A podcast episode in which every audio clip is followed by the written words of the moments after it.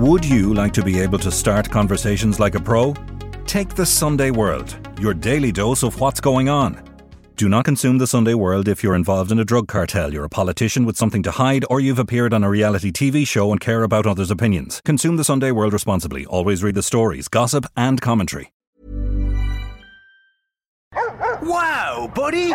You look healthy and happy. Veterinary surgeon and natural pet food pioneer John Burns knows the positive impact a natural diet has on our beloved pets. That's why he developed Burns Pet Nutrition. Hmm. Maybe I should try some of your pet food myself. Okay, okay.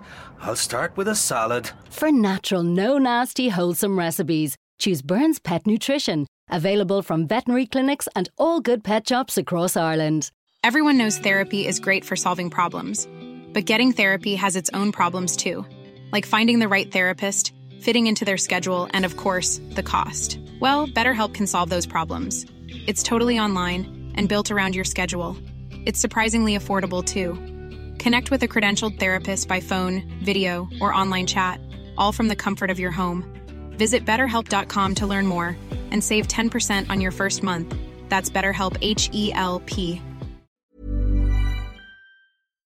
Check out my new show, Nicola Tallant Presents Getting Away with Murder, live at Liberty Hall on September 20th. Brought to you by MCD. Tickets on sale at ticketmaster.ie. Even Gacy's lawyer said, you know, don't let him leave the building, right? Because he, he knew he's a homicidal maniac. He wasn't the weird guy next door. He was the friendly neighbor that would always help you out. My God, he'd come back from the hospital weeping about some poor child suffering from cancer. And at the same time, this duality, he's, he's murdering other kids. I'm Nicola Tallant, and you're listening to Crime World, a podcast about criminals, drugs, and the sins of the underworld in Ireland and across the globe. He is one of the most notorious serial killers in American history and the inspiration for numerous killer clown slasher films. Pogo the Clown by day and Serial Killer by night. When John Wayne Gacy murdered a man in his Chicago ranch house after sex, he soon realised how easy it would be for him to hunt, lure, and kill his prey. 33 murders later, police finally moved in on the sadistic sexual predator and began to discover a serial killer like never before.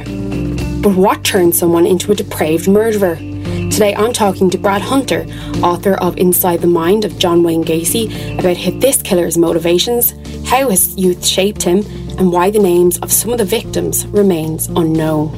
I'm Clodagh Meaney, and this is Crime World, a podcast from SundayWorld.com.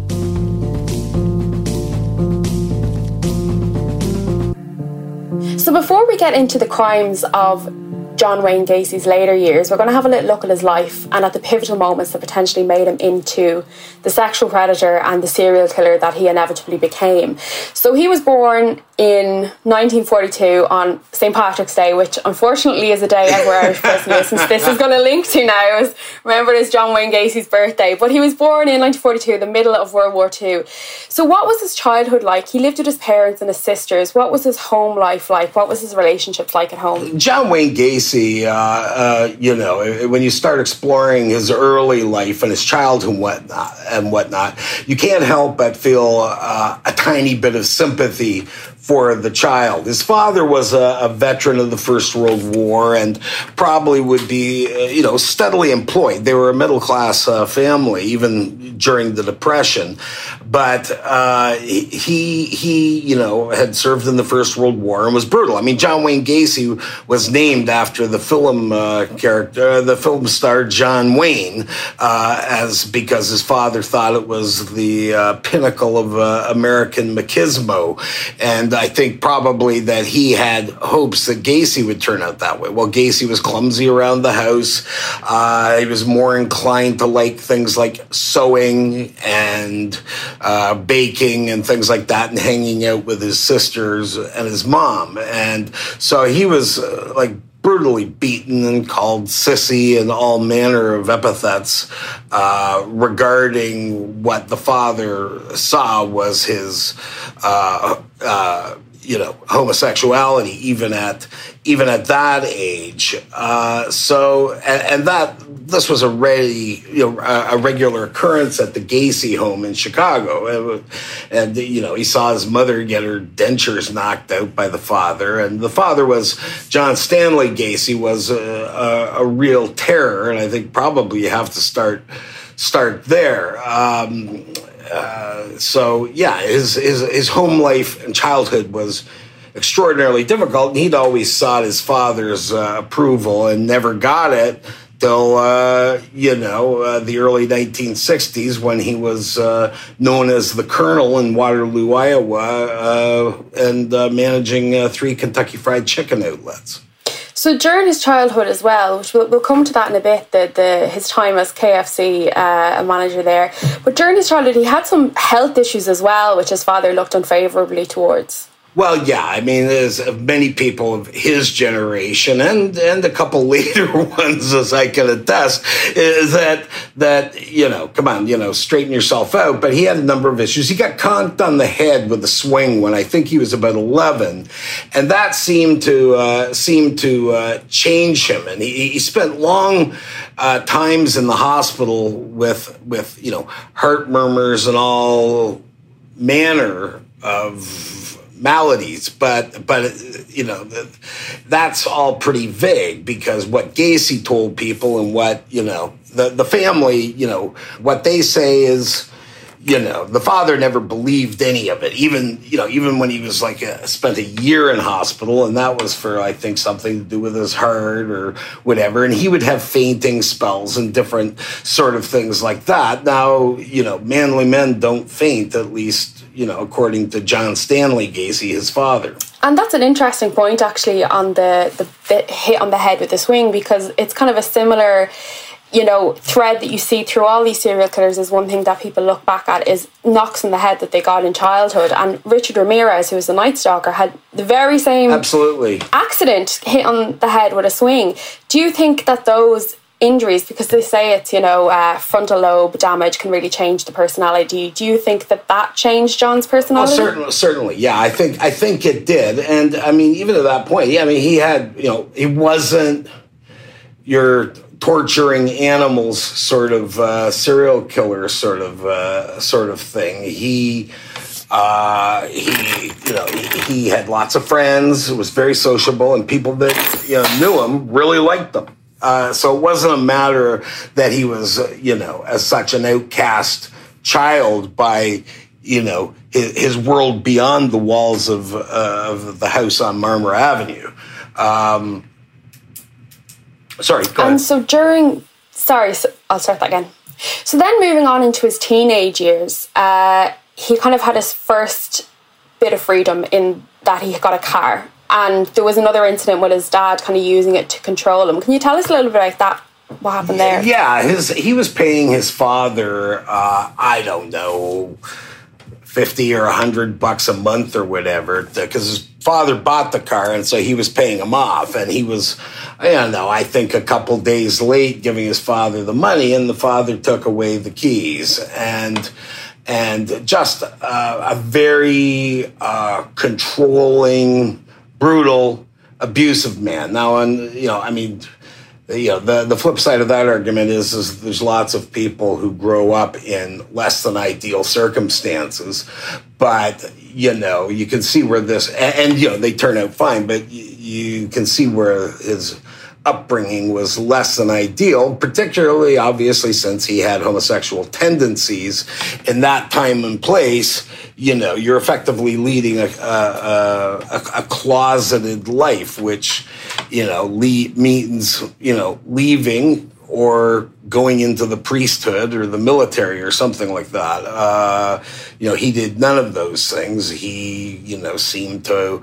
seemed to fight his inclinations. Um, you know, to a point. Now, I mean, when he was a kid, obviously, after after he gets hit in the head with the swing, you know, he starts putting on his mother's uh, underwear and and dressing in her clothes and whatnot. And his father caught him the one time and you know beat the hell out of him. And that's uh, that's from Gacy's one sister, who, who, who revealed that that you know i mean so he, he did he did change. And in the teenage years you know he was a very good singer apparently and uh, you know he had a lot of he had a lot of friends and he was kind of a normal 50s teenager outside his home milieu right? And so but but you know i mean things things are starting to brew for uh, john wayne gacy at this point Absolutely. And I guess this whole storm that was brewing around him led to probably one of a very pivotal moment in his life where he fl- fled to Las Vegas and got a job in a mortuary. Well, yeah, he, he just took off one day from Chicago with the car and took what money he had and drove across the country to uh, Las Vegas. And he had a, uh, I can't remember whether it was a cousin that lived there, I believe, who was a high paid prostitute in Vegas, as he tells the tale, anyways. And he got work in a mortuary and he started getting in the habit of sleeping with uh, particularly the young male corpses who uh, came in on the meat wagon. Uh, and and you know he was kind of horrified, but he liked it at the same time. And but then he uh, then it was you know time to go back to Sweet Home Chicago. But but yeah, these these things are starting to pop up. These these odd incidents. Absolutely, and when he goes back to Chicago, then he's kind of he goes to college, gets a job, kind of lives a relatively normal life, starts to date, ends up married to a woman, and has two kids. And this is kind of a point again where things start to brew once again, and we see that there are pivotal moments in his in his life that are going to affect him in the future. Well, he, uh, I mean, he later described that period of his life as perfect. He finally won his father's approval. Uh, uh, for one thing, and he was living in a, a, place called Waterloo, Iowa, which is a small town west of uh, Chicago, uh, across the state line. And uh, there, his wife, Marilyn, her father was an entrepreneur, whatever, and he owned three uh, Kentucky Fried Chicken outlets. And this is the day when there wasn't the days when there wasn't a ton of fast food as we think of it now. So they were uh, they were gold mines, and he became heavily involved in a service club called the Jaycees, which is think Young Junior Chamber of Commerce, or I can't remember what the acronym is for it, but uh, but uh, yeah, he becomes very involved in that, in the parties and the drinking, and you know, it's a, you know, wife swapping is alluded to, and you know, he asked other members, you know, do you want to sleep with my wife, sort of thing, but at the same time, he's got this army of young boys working for him and they were all i mean he did employ some young women but they're almost all boys that worked at his kentucky fried chicken outlets. And you know he would have them over for for drinks and to watch you know the porno loops of the time. Uh, and and you know eventually one thing led to the other. You know they would have too much to drink and he would come onto them and uh, and you know sit you know see what would happen. And uh, and you know he bought a guitar for the one kid and the kid basically you know he was he was trading favors and money and things like that for uh, sex with these young boys. Uh, but eventually that idyllic and you know he has two children apparently very good with kids and uh, but uh, eventually uh, that idyllic scenario uh, comes crashing down, and one of the one of the boys who was uh, the son of a fellow Jaycee told his father, who told the police, who ended up John Wayne Gacy going to prison for for sodomy. And that's like that's like uh, 69. I think he came out in 71. Yeah, so he gets he gets 10 years and only serves what 18 19 months of a sentence? 18 19 months but he you know he becomes uh, super con when he's inside. He, he sets up a, a mini putt course for the inmates. He establishes uh, a chapter of the Jaycees in the prison.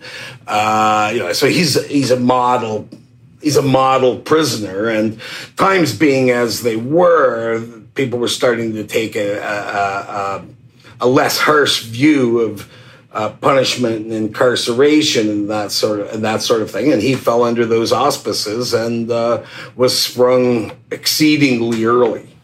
So again, we kind of see this pattern of him looking for approval from people by setting up these different things. And I think during his time in prison, he was even on television because he was a cook in the in the kitchen. And that's right. Yeah, he became the head cook of the uh, yeah of the prison uh, kitchen all the time. And at the same time, his wife Marilyn has divorced him and has uh, has uh, you know the uh, and, you know he never sees his two children again.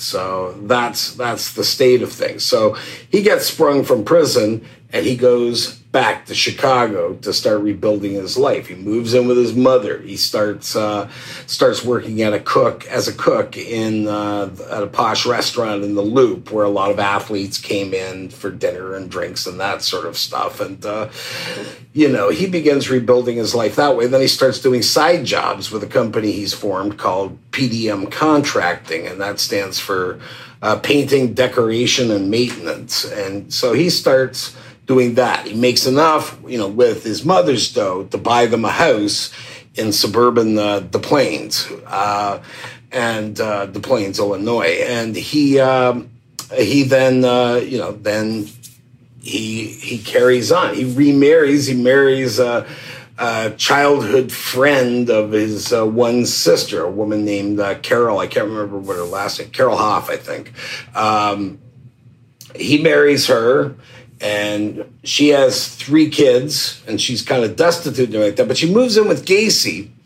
And you know to this day she'll tell you he is absolutely fabulous with her kids. Her kids you know um, uh, you know refer to him as dad to this day uh, you know in, in, spite of all the horrors and whatnot. Uh, but then he starts going out at night and he doesn't uh, he doesn't uh, you know all hours of the night and he's telling her you know i'm scoping out contracting jobs. I'm meeting people. I'm doing this that or the other. Now what he was actually doing was uh, heading downtown to uh, pick up uh, young males.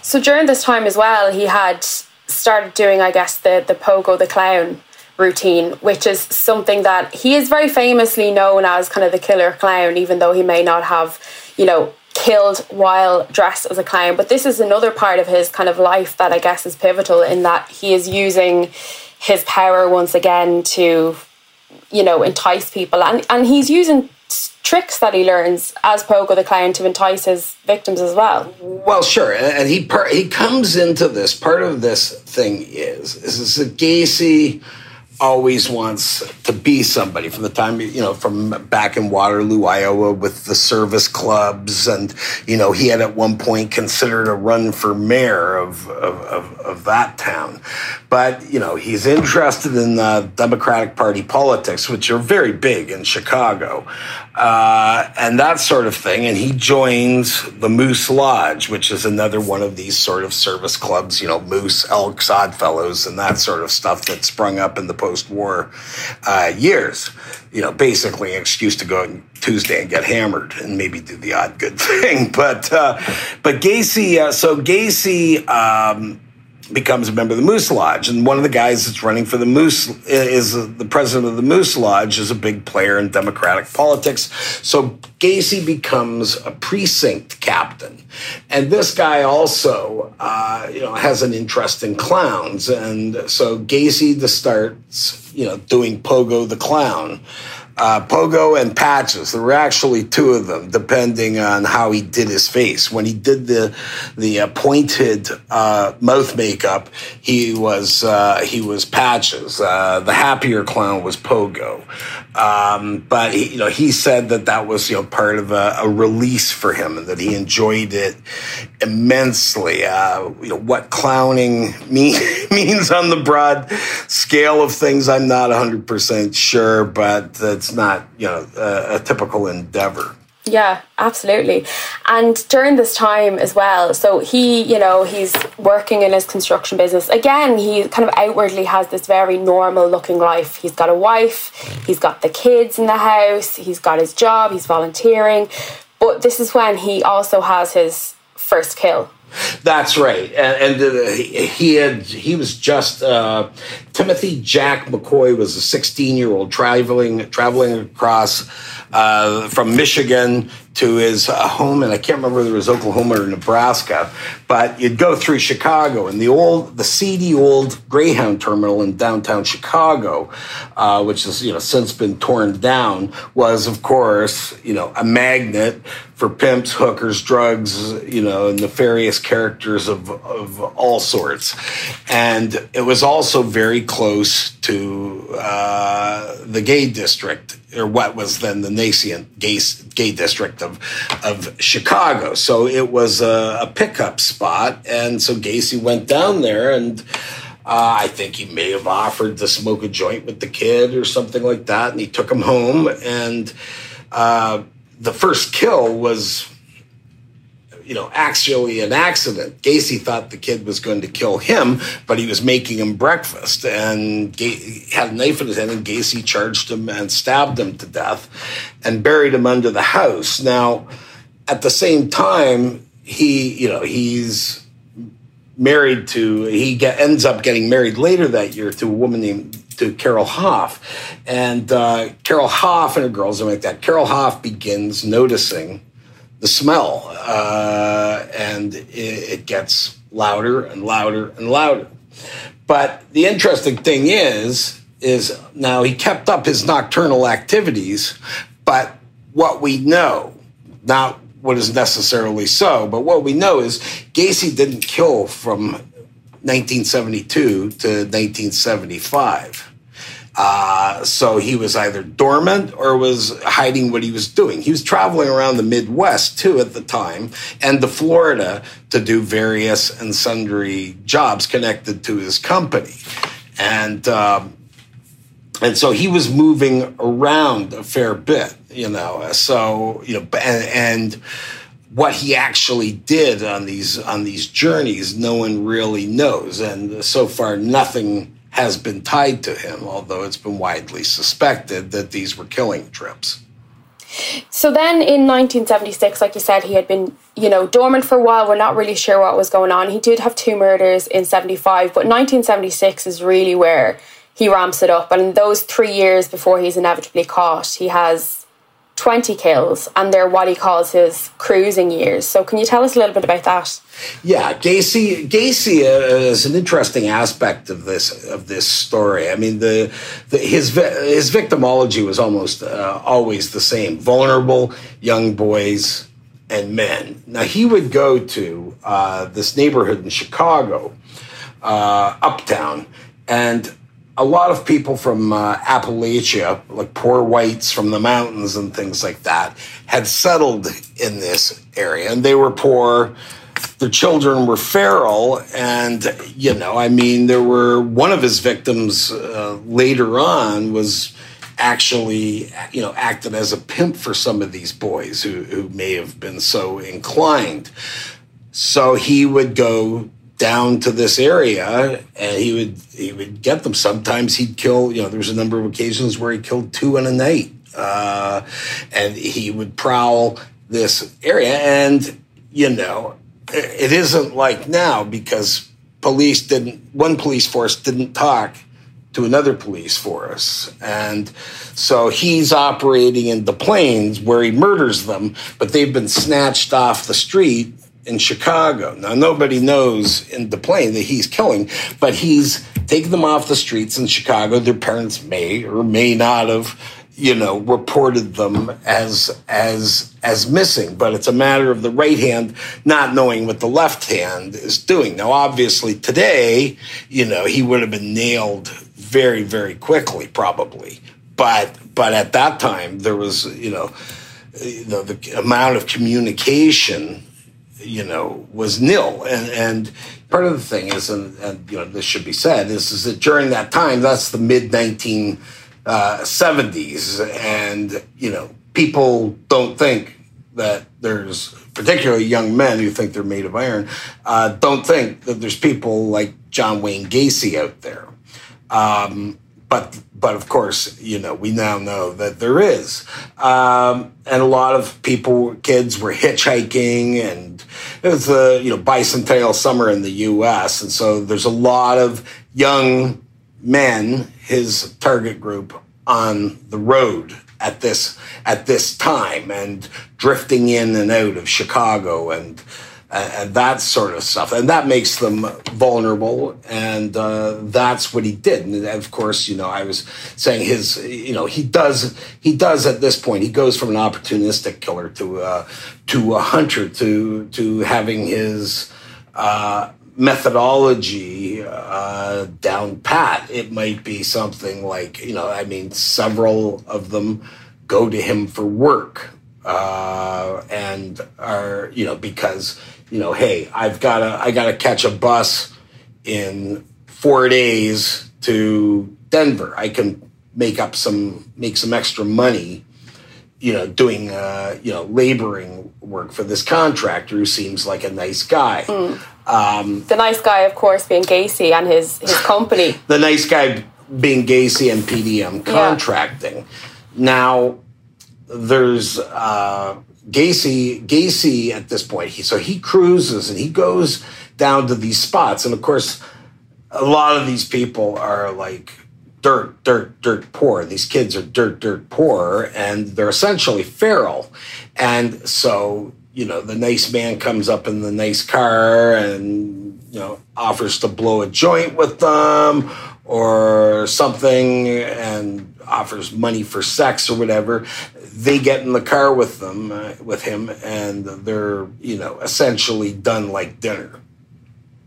Uh, and, and, he would get them back to the house and that's when he started his you know infamous handcuff trick where he'd put himself in handcuffs and then say oh you know how am i going to get out of this? And you know but he has the key hidden and unlocks it and then says here you know you try. And he's got them in handcuffs, and then usually what follows is uh, you know hours of uh, you know torture, humiliation, and sexual assault uh, until he eventually strangles them to death. And he starts burying these bodies in the crawl space underneath his house. And you mentioned earlier that his his second wife did start to notice that there was a smell, but how was he explaining this away to other people? Because quite like meat or fruit when a body is rotting it stinks. It smells really badly. How even if you don't know what a, a, you know a rotting corpse smells like i'm sure there was a really really bad odor. How was he explaining that away well one of the things he would do is he'd send down his workers. Well, he started doing it himself, uh, and he would buy bags and bags of lime to cover up the stench. And he would say it's the sewer, the pipes are backed up, and and different things like this, as you know, as excuses. Which, you know, um, I think uh, a lot of people after he was arrested said, "Aha, that's what it was," because they would they would smell this smell. And and you know by this point too 1976 his uh, you know his marriage has uh, you know he's told his ex-wife point blank he wasn't going to sleep with her anymore and that he was he preferred sex with men. Um, uh, so that you know basically ended the marriage and when and he had been waiting when she went out of town he would go hunting. Like he would she would go visit his mother in Arizona or or different you know different things. Go visit her family for the weekend with her girls or whatever. And that's when he would you know go hunting. And he would uh, you know then bury the the bodies under the house. And for years after he would keep getting his employees to go you know go underneath the house. It was a crawl space. It wasn't it wasn't a basement in, in, in, the way we think of a proper basement. So it was you know dirt, and he would they would be buried in there, and he would get them to uh, to throw lime on there, and he'd tell them you know don't go near this, don't go near that, and he was you know quite emphatic about it. Only dump the lime there or here or whatever. And uh, so, but at that by that point, he'd be, you know, he'd become a killing machine. Same methodology in virtually uh, every murder. And these bodies, obviously, as well. He eventually ran out of space underneath the underneath the house. So where did the bodies go from there? Well, the last I think four or five bodies ended up. Uh, he would take I fifty five uh, west of uh, west of where he lived and dump the bodies into the, Des Plaines River, and they would be found floating uh, floating there, uh, and that's that's how he did it. I mean, the him burying the bodies underneath his house is virtually unheard of in the annals of serial killing. Um, that it's just it's just never heard of, never. And uh, so, but you know, was it because he was lazy? Was he collecting? I mean, he was. He did, you know, keep souvenirs and things that a criminal in their right mind, a killer in their right mind would say, well, I better get rid of the belt buckle, driver's license, and all these sorts of things. But Gacy kept them, and that was one of the things that torpedoed him when when the police finally got onto him. So the police did eventually catch on to what was going on, but it was it was his final kill in December of '78 that really did it for him. That that kind of you know got him caught out. What what happened there? The victim was Robert Piest. Robert Piest was uh, a straight A student from a good home in suburban Des Plaines, and he uh, Gacy was uh, doing a job at the drugstore where he worked, and Gacy mentioned about needing people to the drugstore owner and everything, and that he paid X, Y, Z or whatever the deal was, but it was more than the kid was making at the drugstore. So uh, Gacy, uh, Gacy, what Gacy did was the the kid went and talked to Gacy, and Gacy said, "Yeah, you know, come and come and talk to me in my car." And Robert Piest was never seen again, and this sort of there was a direct link now. I mean, there'd been reports in the past about you know a number of sexual assault victims who had gotten away from Gacy, right, and now the cops say now that it wasn't homophobia that that did it. It was you know more the the word of a respected businessman versus a you know a, a hustler maybe you know uh, for for lack of a better word and i apologize for that but uh and and but but his his name had come up in the past now what happened then was that he told his mother it was his mother's birthday and he told his mother that he was going to go talk to this contractor and then he'd be right back and uh, and go to uh, her birthday party and whatnot. But the owner of the store and the and the mom linked the disappearance of uh, Robert Piest to John Wayne Gacy and that was pretty much uh, the the end of the story. Uh, I mean, they still didn't have him, and you know they put him on surveillance around the clock to the point where Gacy knew he was being, and, and you know he was finding it very unnerving. But and he would invite the detectives following him in to have drinks with him or have a dinner with him, and the two of them went in on uh, the one thing because they were you know they were uh, scoping out his house and he invited them into dinner into his house. So they go in because they're seeing to get whatever they can. And the air ducts, the, the uh, furnace kicked in and whoosh, there was that smell. And, and they, you know, for, you know, veteran homicide detectives, that smell is unmistakable. They knew what was going on you know, they came back with a search warrant and that was it. Even Gacy's lawyer said, you know, don't let him leave the building, right? Because he, he knew he's a homicidal maniac. Uh, so, and that's that's how they caught them. I mean, caught him. I mean, but I mean, the thing is, is, is that uh, the, the Gacy story just. I mean, he was executed on May twentieth, nineteen ninety four and and I mean the story keeps going though. There's something virtually every year, some new factoid. There's some some one of the un, there's still five unidentified bodies that the uh, Cook County Sheriff is still actively involved in uh, you know, identifying. And, you know, as it's turned out, they solved 10 other cold case murders, you know, in connection with not, not from Gacy, but just other things from, from this, from this work. And, and the, every, it seems every year another body, uh, uh, is identified. So let's take a look at that then. So there was 33 bodies in total at the time. So he was he pled not guilty by reason of insanity.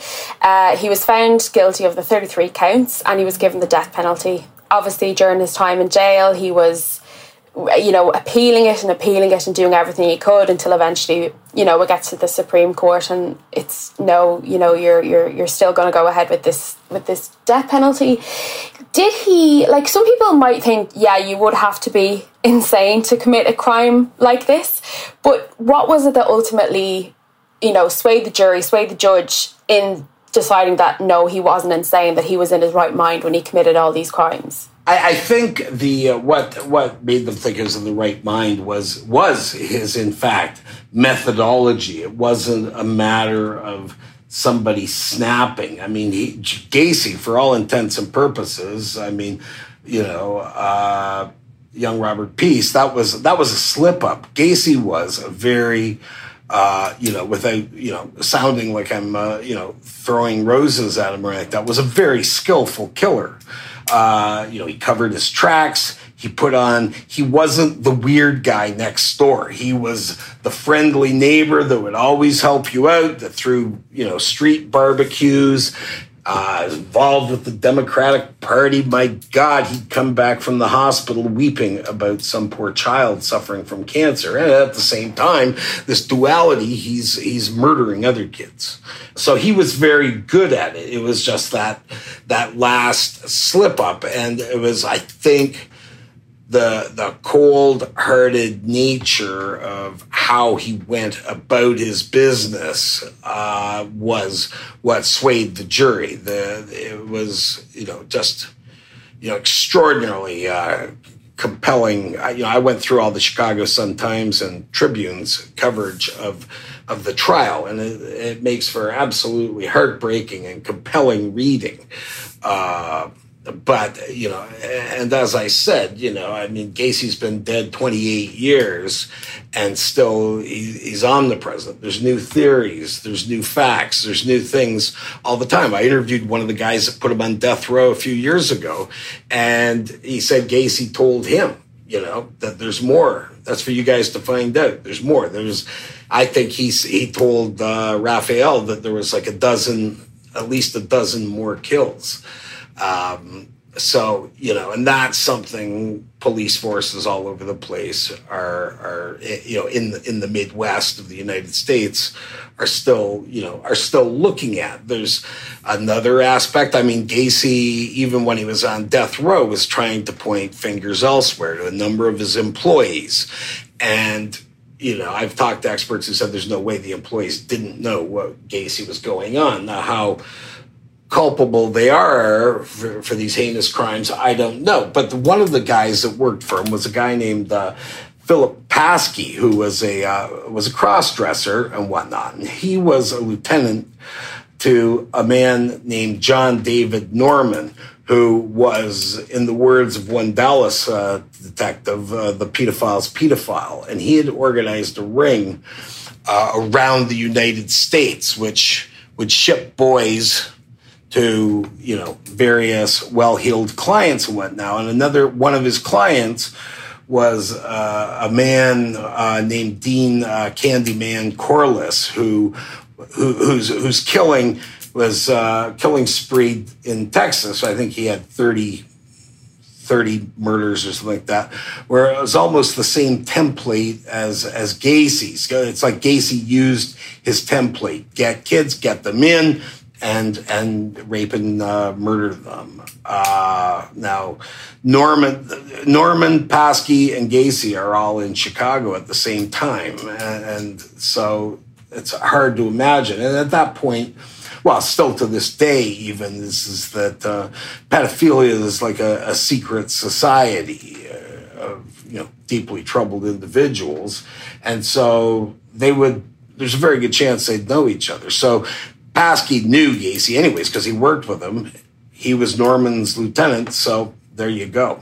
And do you think there is any truth in the theory that there was another accomplice? Like, would you be surprised if, you know, there was some information came out to say that yes, he was involved with somebody else, or do you think that he was smart enough to to do this by himself? Because of course, serial killers weren't really a thing in the 1970s. No, no, no. I, I think I think I, I I wouldn't be I would not be stunned if it didn't emerge at some point that you know Gacy had accomplices in this. I mean, one of the one of the survivors, uh, a guy he picked up and uh, and raped, and uh, who sadly passed on from natural causes, but he recalls another person being in the room when he was you know he was drugged and and but he recalls another person being in the room at the time. He wasn't sure who it was, but but he was certain there was another person there, and and you know a number of experts have said that you know that it it's you know highly likely that uh, uh, Gacy had accomplices. I mean, he's sending these guys that work for him into the uh, uh, storage space, or you know, the the space underneath his house, and you know, it's going to reek down there for starters. Why are we throwing bags of lime down here? I mean, you know, I, I mean, quite frankly, you know, even even as a very young man, I would have uh, figured something out was terribly wrong right from the right from that moment. So, so no, I, I think I, I, think that in all likelihood there, there was accomplices in at least some of the kills. Because he very much so almost, you know, I know they say he's the poster boy for capital punishment, but he's very much so wrote the handbook on how to be a serial killer almost. Do you think that he I mean I mean he hates being compared to other serial killers. You know, he's he's showed distaste at being, you know, likened to Ted Bundy and Jeffrey Dahmer. Do you why do you think that is? Do you think he sees himself as a more ethical killer or why do you think he has that kind of Gacy uh, you know, if you tell yourself a lie enough times, you begin to believe it. And Gacy Gacy all those hours, you know, locked up on death row, he came to see himself as a victim, as uh, as the victim of a a plot from the government and from the police and prosecutors and and everything like that, right? And and you know, even his lawyer said that said as much. That you know, he he never really took responsibility or did whatever he could to pass that responsibility on to others. And you know, had argued that well, I was out of town at this point, and and there was one of the young men that that you know, Gacy's right. The time the time doesn't seem to work, but you know, nonetheless, you know, he's a monster. Mm-hmm. Absolutely. And he, another thing I guess that comes to mind when you're talking about serial killers and their psyche and why they do what they do is kind of that argument where people look at whether people are born to be serial killers or if they were just a victim of circumstance, you know, that nature versus nurture. What do you think is the case here for John Wayne Gacy? Oh, I think it's I think it's nurture. I mean, you know, uh, nurture, uh, the times he grew up in, uh, you know, a whole raft of, of things. You know, it's a serial killer or you know a cold blooded killer of any kind. It's a it's it's you know not a simple A plus B trip. It's a A plus B plus C plus F minus Y plus Z, and and uh, you know that these these little these little corners and turns went the wrong way or he went the wrong way at these you know various and sundry moments in his life. You know even if he had kept on with a secret life of you know uh, of uh, you know homosexual liaisons and things like that you know i mean not great for his wife and kids but it's not really hurting anybody. But but the thing is is that he got off on part of the part of the the the psychi- or psychiatric aspect of it is is that he in many ways saw became his father in the ways he would torment uh, these boys, not just not just physically torturing them, but the way, but the way he would uh, torment them, and and he became John Stanley Gacy to their John Wayne Gacy as a child. Mm-hmm. So it was, would you say, then a predisposition in terms of his his genetic makeup, the injuries to the head, all these, you know, little things, along with how he was treated as a child. So a bit of both. Yes, uh, yeah, exactly. Yes, I'd say both, absolutely. And uh, you know, it's a you know an A plus B sort of thing, uh, or C, and you know, you know, multiply by the times, multiply by opportunity, and and there's John Wayne Gacy. So here we are now, almost 50 years later. The case is still active. Last year, uh, one of the six remaining unidentified bodies, one of the unidentified victims, was identified. Um, do you think we'll see more IDs soon? Well, there's five left, and um, there's five unidentified bodies left. Uh, uh, right now. Uh, I I'm, I can't see that not happening, but the clock the clock is uh, ticking. Um, you know, I mean, people are getting older and whatnot. But at that time, too, you know, some people didn't have dental records. There wasn't DNA, and on and on and on. And you know, uh, with you know genealogy based DNA now, that's answering a lot of questions in a lot of other uh, uh, unsolved homicides as well. So I imagine that that will probably at some point somebody someday somebody will put it into the uh, into the machine and uh, and uh, they'll come back with a hit and uh, they'll have the names of uh, some of the others. I you know God hopes. Hopefully, hopefully. Well, Brad Hunter, thank you so much. You are the author of Inside the Mind of John Ga- John Wayne Gacy, which is out this month. Thanks. You've been listening to Crime World, a podcast from SundayWorld.com, produced by Ian Mullaney and edited by me, Nicola Tallant. Research assistant is Amini. If you like this show and love true crime, leave us a review, or why not download the free SundayWorld.com app for lots more stories from Ireland and across the globe.